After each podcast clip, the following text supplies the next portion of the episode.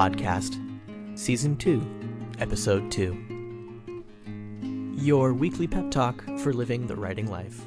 I'm Elon. I'm John. I'm Craig. And today we're going to be talking about a topic that is near and dear to many writers' hearts. Uh, we're calling it It's All Been Done Before. Or has it? Um, this idea came to me because I was working on my first ever epic fantasy project, and um, I was excitedly telling a friend of mine about it, and I gave away the ending, which I thought was really original. Um, you know, the character sacrificed themselves to save the world. Um, and my friend just looked at me and said, That's Jesus. And I was taken aback. I, it hadn't even occurred to me that I was rewriting that story. Um, I was a bit flummoxed by that event, to be totally honest. well, you know, I I could throw something in there on that. You know what? Then uh, in that case, forget about Game of Thrones. It's not original either. It's just the War of the Roses. You know, I could apply that same thing to that. I mean, told in an epic fantasy world, but what is it that makes Game of Thrones unique? Why do people why do people go for it? It's because there's the author's unique vision. So your story might be archetypally the Jesus story, but you are going to do something different and unique. And as far as I'm concerned, that's what makes a story unique is your vision and what you do with it. Yeah. Um, you know, I, I, and it, it referenced to both uh, a Song of Ice and Fire and the story that I was working on. Um, something that occurred to me sometime later, and it's and it's definitely uh, pep talky, is that there are people who believe that every story has been told, uh, in particular because of, um, you know, academic analysis of story, like uh, Joseph Campbell's Hero with a Thousand Faces, or you can see uh, videos of Kurt Vonnegut describing story structure uh, and drawing these clever graphs that show you um, that there's essentially a limited number of story archetypes that you can tell. Um, and if if that's true, you can get into this mindset of why why should I even tell my own story? Um, because even if it's been told before, you haven't told it your way, um, and there's definite merit to you telling it your way. Um, I mean, the Matrix ended up being kind of cheesy. I don't know if you guys saw the third Matrix film. Have you? I, I've not seen it. Okay, I've, I've seen all three. Yeah. But you know what I mean? Like at the end, that's a very Jesus moment. Mm-hmm. Um, the, Salute. Neo sacrifices himself. I mean, the the, the Wachowskis get even a little bit heavy-handed with their uh, with their metaphor by shining a cross of light through his body. Um, but you know that I mean, the, the sequels to The Matrix and their quality notwithstanding, it mm-hmm. turns out that that story is okay to tell again and again because it's a compelling mm-hmm. story. It's a compelling narrative. Um, and there are things you can change within that archetype that will provide new insight into whatever you're trying to show in your story. You know, it could be cool magic, it could be feelings. It could be both. It should be both. Yeah, well, in the case of the Matrix, um, I mean, it might be at, at its core level um, the Jesus story, but I mean, it's also about um, you know work, uh, you know, um, fighting in a in a alternate reality or you know a digital reality that that is a sort of counterfeit of our experience. And you've got slow motion fight scenes and gun battles. And i don't remember that from the jesus true. jesus never did sweet bullet time stuff yeah. as so at least as it's written and that's what makes the matrix awesome yeah totally so actually yeah, that brings up a good question which is like does fiction need to have some like message, some purpose? Do you have to be changing the world with your book? Or can it just be fun to read? Because I think that that's where some of the stigma against uh, genre fiction comes from. Uh, my yeah, I kind of went in a different way in my mind with what you just said, um, because there are a few authors that I have literally stopped reading because after I read their novel, I found out, oh, this is actually a teaching novel meant to teach me a point about their worldview that I disagree with, um, and it wasn't just entertainment. I read to be entertained. Like if I'm reading fiction, I re- I'm reading to be entertained. I'm not reading to be converted to a certain worldview. Um, for example, um, I used to read Frank Peretti, who used to who is a Christian thriller author. Uh, his book Monster. It was a decent book. I read through it, and then there was this author interview in the back, and the entire point of the book, according to the author, was to disprove evolution. Um, which, first of all, religious arguments aside or scientific arguments aside, I did not read that book to be taught a lesson. Um, and it really turned me off. Um, Michael Crichton did the same thing with State of Fear. That book was intended to teach people that climate change is a hoax. Um, yeah, and then um, Orson Scott Card wrote, um, oh, is it Lost Boy or Lost Boys? Um, it's semi autobiographical, and I believe the point of that was to, uh, other than being semi autobiographical, it was to teach a little bit about the Mormon faith and the Mormon church, um, which again turned me off because I read books to be entertained. That's a really good point. I mean, I I don't think any of us really like to be talked down to in that way, and you know this sort of like Aesop's fables mentality of of morality. Uh, maybe it it does have a place, um, but to be subversive about it, it it does feel a little bit oily. Like you're like, no, no, no, if I like that. Yeah, I would have been okay with it. Like, I don't agree with all three of those points that were made. Um, no offense to any listeners, but uh, I would have been okay with that if I knew going in this is a point of the story.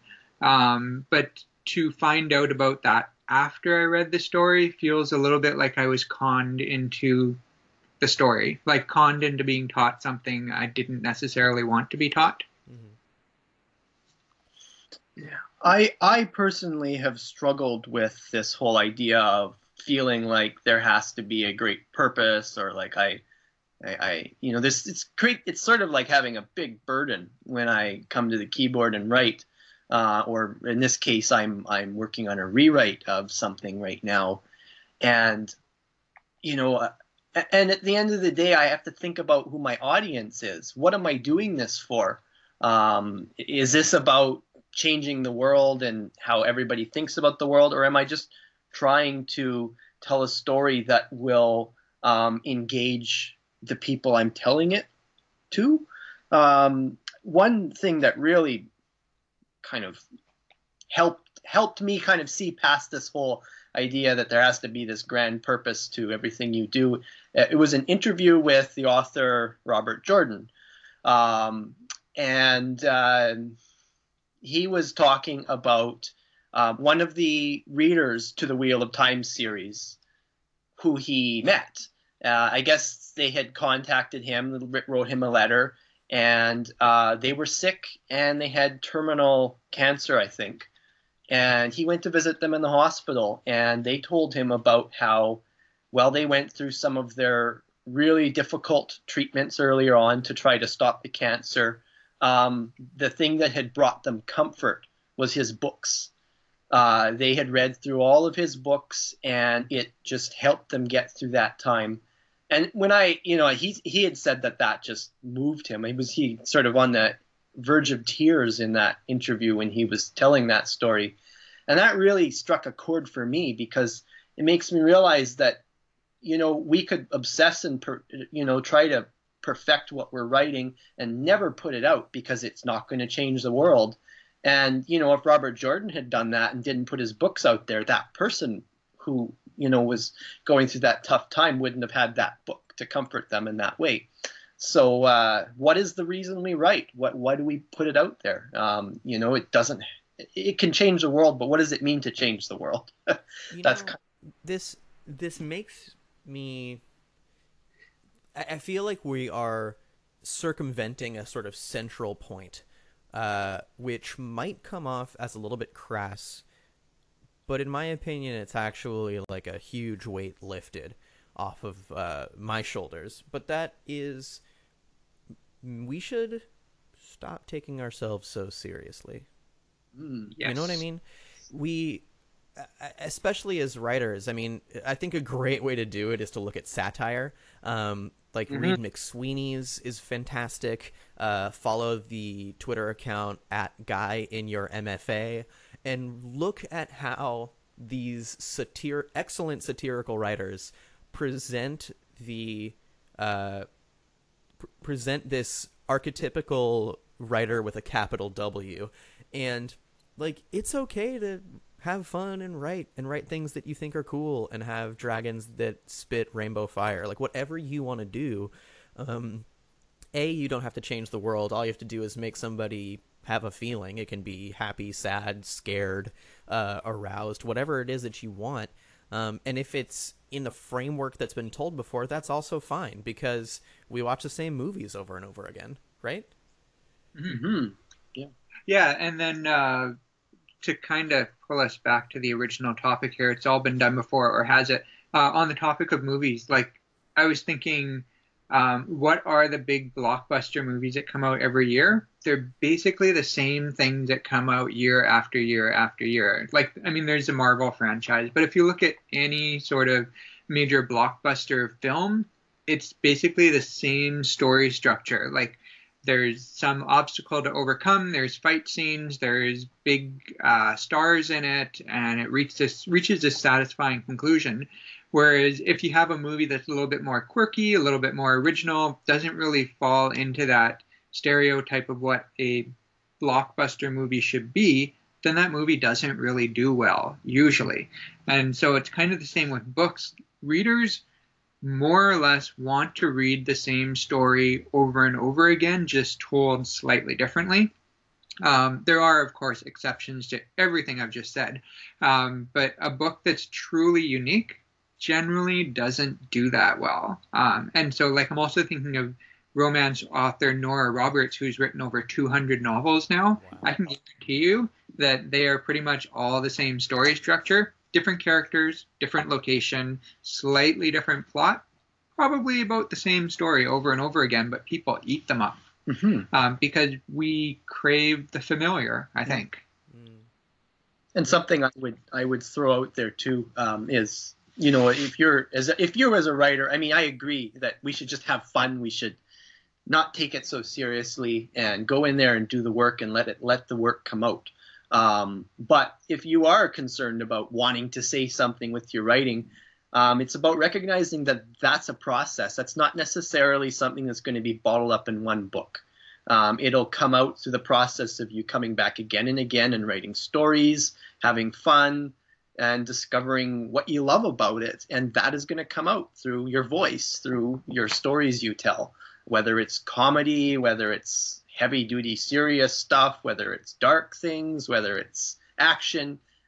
You are you are saying something to the world, and your readers are listening to your stories and and as long as you tell the story true and you really get to the why of why you're writing it that's really all that's going to matter um, you know make sure this make sure the story is complete and you didn't just rush it off um, but you know you don't want to you don't want to spend your life perfecting something because in a sense you'll just kill it if you do Mhm. that Yeah, so we're at right about halfway, so I'm going to interrupt us for our uh, reading recommendation, and this time I have the book for you guys to read. It is called uh, Storyteller. Uh, its subtitle is something along the lines of 27 Years of Experience with the Clarion Writers Workshop. Uh, It is by author Kate Wilhelm, who was one of the uh, first instructors for Clarion. And if you don't know what Clarion is, it's a six week uh, short story, science fiction, and fantasy writing intensive class that uh, consistently churns out successful writers. Um, and this the book is fantastic. She tells stories about the experience of teaching at Clarion uh, in the late 50s through the 60s. Like, this thing has been going for a very long time. Uh, But she also peppers the book with uh, great tips on writing. And a central theme of hers in at one point actually really inspired me which it was basically so what if it's already been told? Mhm. And I, I think that's just a really great outlook. Um, it's called Storyteller. It's by Kate Wilhelm, and I will include a link to it in the liner notes. So we're uh, gonna jump back into this notion of of originality, I suppose, which is really at the core of this. Um, what is it like? Should we throw away a book because it isn't original? Is it not worthwhile because it's not going to be a blockbuster? What do you guys think? Um, My hmm, my choice to continue reading a book or to stop reading it is based entirely on am I enjoying this book? I've had this really weird coincidence that happened has happened two or three times now where I'm reading books from completely different genres and they have the exact same plot point. It's and like I read them at the exact same time. It was really strange. Um, I read a James Rollins thriller. I can't remember the name of it right now. And I read um, one of the Alex Rider novels by Anthony Horowitz, which is a young adult novel series, like for the ages 8 to 12 age range. I was reading both of them at the same time. They had the exact same plot point in that uh, an evil genius wants to, I think, poison the world by using genetically modified crops that have some sort of retrovirus put in them. Um, and then it had to do, both books had to do with the uh, seed vault that is in like the northern European countries that store seeds in the case of uh, global like disasters so that we have these seeds to renew our food source. And so like both books, exact same plot point. I read them at the exact same time, but I kept reading reading both of them because they were both so, told so well, um, and they both took the plot point in slightly different directions. Yeah, my um, my experience, uh, like there's something that I could like the last two fiction books I read. Uh, one was Leviathan Wakes, and the other one was um, American Gods. Actually, I didn't finish American Gods by Neil, I guess Neil Gaiman for those who aren't familiar with it, and Leviathan Wakes is by S. A. Corey. James S. A. Corey. James S. A. Corey. Oh, I'm glad you're here. He borrowed the. It's Yeah, I- actually now a show on Syfy called The Expanse. For those of We you saw who are big fans. season. It was just great. We're like, and I think the next season's coming out in a month or two. So, um, yeah. So, what what I noticed about that? I mean, uh, I read much slower. I've recently sort of rebooted my my reading routine. Um, but what I noticed is Leviathan Wakes. There was a sense every time I opened the book, like it had something that I wanted to get, and I have to get through this book to get that. And I kept reading with American Gods, I didn't feel that. I, I found instead that every day I opened it up, I enjoyed what I read, but I felt like I could have stopped at any time. So I got to page 200 and I stopped. Um, and I think that, you know, that'll vary from book to book. Um, you know, so, so, you know, I could have chosen to read that book because I want to just say I read the complete book and I could re- I could write a coherent review about it and I could anal- an- analyze what worked and didn't work. Um, but I, I don't read like that. I, I you know, I, I feel like if there's not a sense that this book has something to give me, I won't read it. And that doesn't have to be a message. It's just an experience. There's something really cool going on. In the case of Leviathan Wakes, it's just the immersive, it's being pulled into that brilliantly envisioned world where Mars and Earth and the asteroid belt have become like the equivalent of you know Russia, U.S. and all the major world powers, and and what they do with that. Uh, it's that the the intrigue it itself pulled me through, and you know I didn't come out of there with a different view about how the world works. I just I was kind of transformed. My imagination went somewhere that was really neat and changed a little bit how I think about the world, and that to me is good enough. And it's also reader perception because I mean I read the same book. Um, I didn't get the sort of U.S., Russia, other world powers feel to it. I just kind of read along to for the intrigue aspect because there's this uh, well, I don't want to say too much, but there's certain events that happen that are really weird, and that was what pulled me along. And I totally missed everything that John just said. that's that's actually a really cool point. Um, and we are like almost at time. Um, Mhm. so I, I I did have one kind of final thought um, that you uh, reminded me of vis-a-vis like quality of writing or reading the same story at the same time.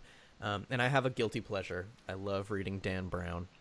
Um, you can make Oh. fun of me if you want. I've read some of his stuff. I want to read good. his stuff. I haven't read his stuff yet, but I will. So, he just kind of tells the same story, especially the Robert Langdon novels. He just tells the same story over and over again. Uh, like a hot young scientist or doctor or French woman is scared and the world needs his help, and some piece of art is the clue. Um, and he deciphers it using his brilliant linguistic mind, and then some nefarious guy is stopped in his nefarious deeds. And it is the same story every time with different puzzles. Um, and it, the writing I don't think is very strong. I've never thought of Dan, Dan Brown as a particularly strong writer. He's uh, certainly knows how to write bestsellers though, because it's just a compelling story to read. It's fun, uh, and that is that's that's that notion of familiarity. That is me being like, yeah, I know what's going to happen here. I'm going to open this book. There's going to be some weirdo, either tattooed or an albino guy or whatever it is, and he's going to do something weird, and I'm going to be hooked. Let's do it. So you know, uh, and I think that's totally okay. It's actually a lot of fun. Um, not every reading experience has to be world shattering. In fact, I don't think they should. I think that reading can be fun. Yeah. So, do you guys have any final thoughts before uh, we let John give his homework to our listeners? Uh, I just want to kind of build on something you just said. Uh, not every read has to be world shattering.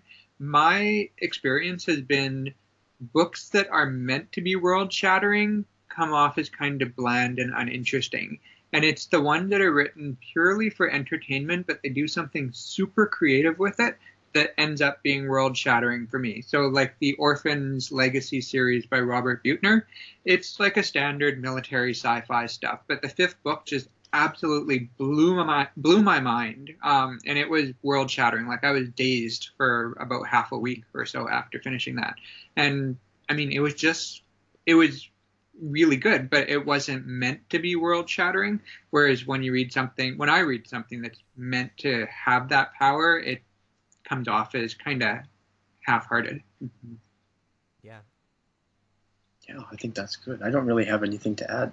So why don't I just give my exercise here?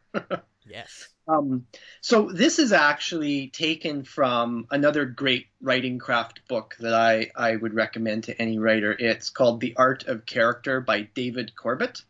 Um, and so this is kind of based on that. Uh, he talks about how to find great characters uh, and how to sort of connect to them, uh, having a great character cast and, and probe the depths of them. And one of the topics in there is originality of your story idea. So what what I'd like you to do for this exercise is um, think about movies uh, because we've all I mean we might have read a lot of books but we've definitely all seen more more movies than we've read books I'm sure so try to brainstorm a list of all the movies you could remember seeing and then for each of those movies try to write down what it was that you really liked about those movies. Like what like could be a certain element or something that caused you to have a certain reaction. Within that list now try to organize and look for patterns. Um, see uh, in particular um, the ones that made you cry or feel angry uh, feel amazed or stirred. These sort you know like and what was it specifically that caused that reaction um, so the idea being by putting that on the list and organizing it, you might start noticing some patterns and elements of stories that really resonate with you. And now finally think about the stories that you either have written or that you would like to write. And look at that list um, from the movies and are some of those things in your stories? And if not, how could those things get worked into your stories. And this is this is a good exercise just to help you put stuff that really means something to you as a writer into what you're writing, which is the most important part, I think. You heard the man. Um, with that, we're going to close out the episode. Thank you so much, and we will be back next week.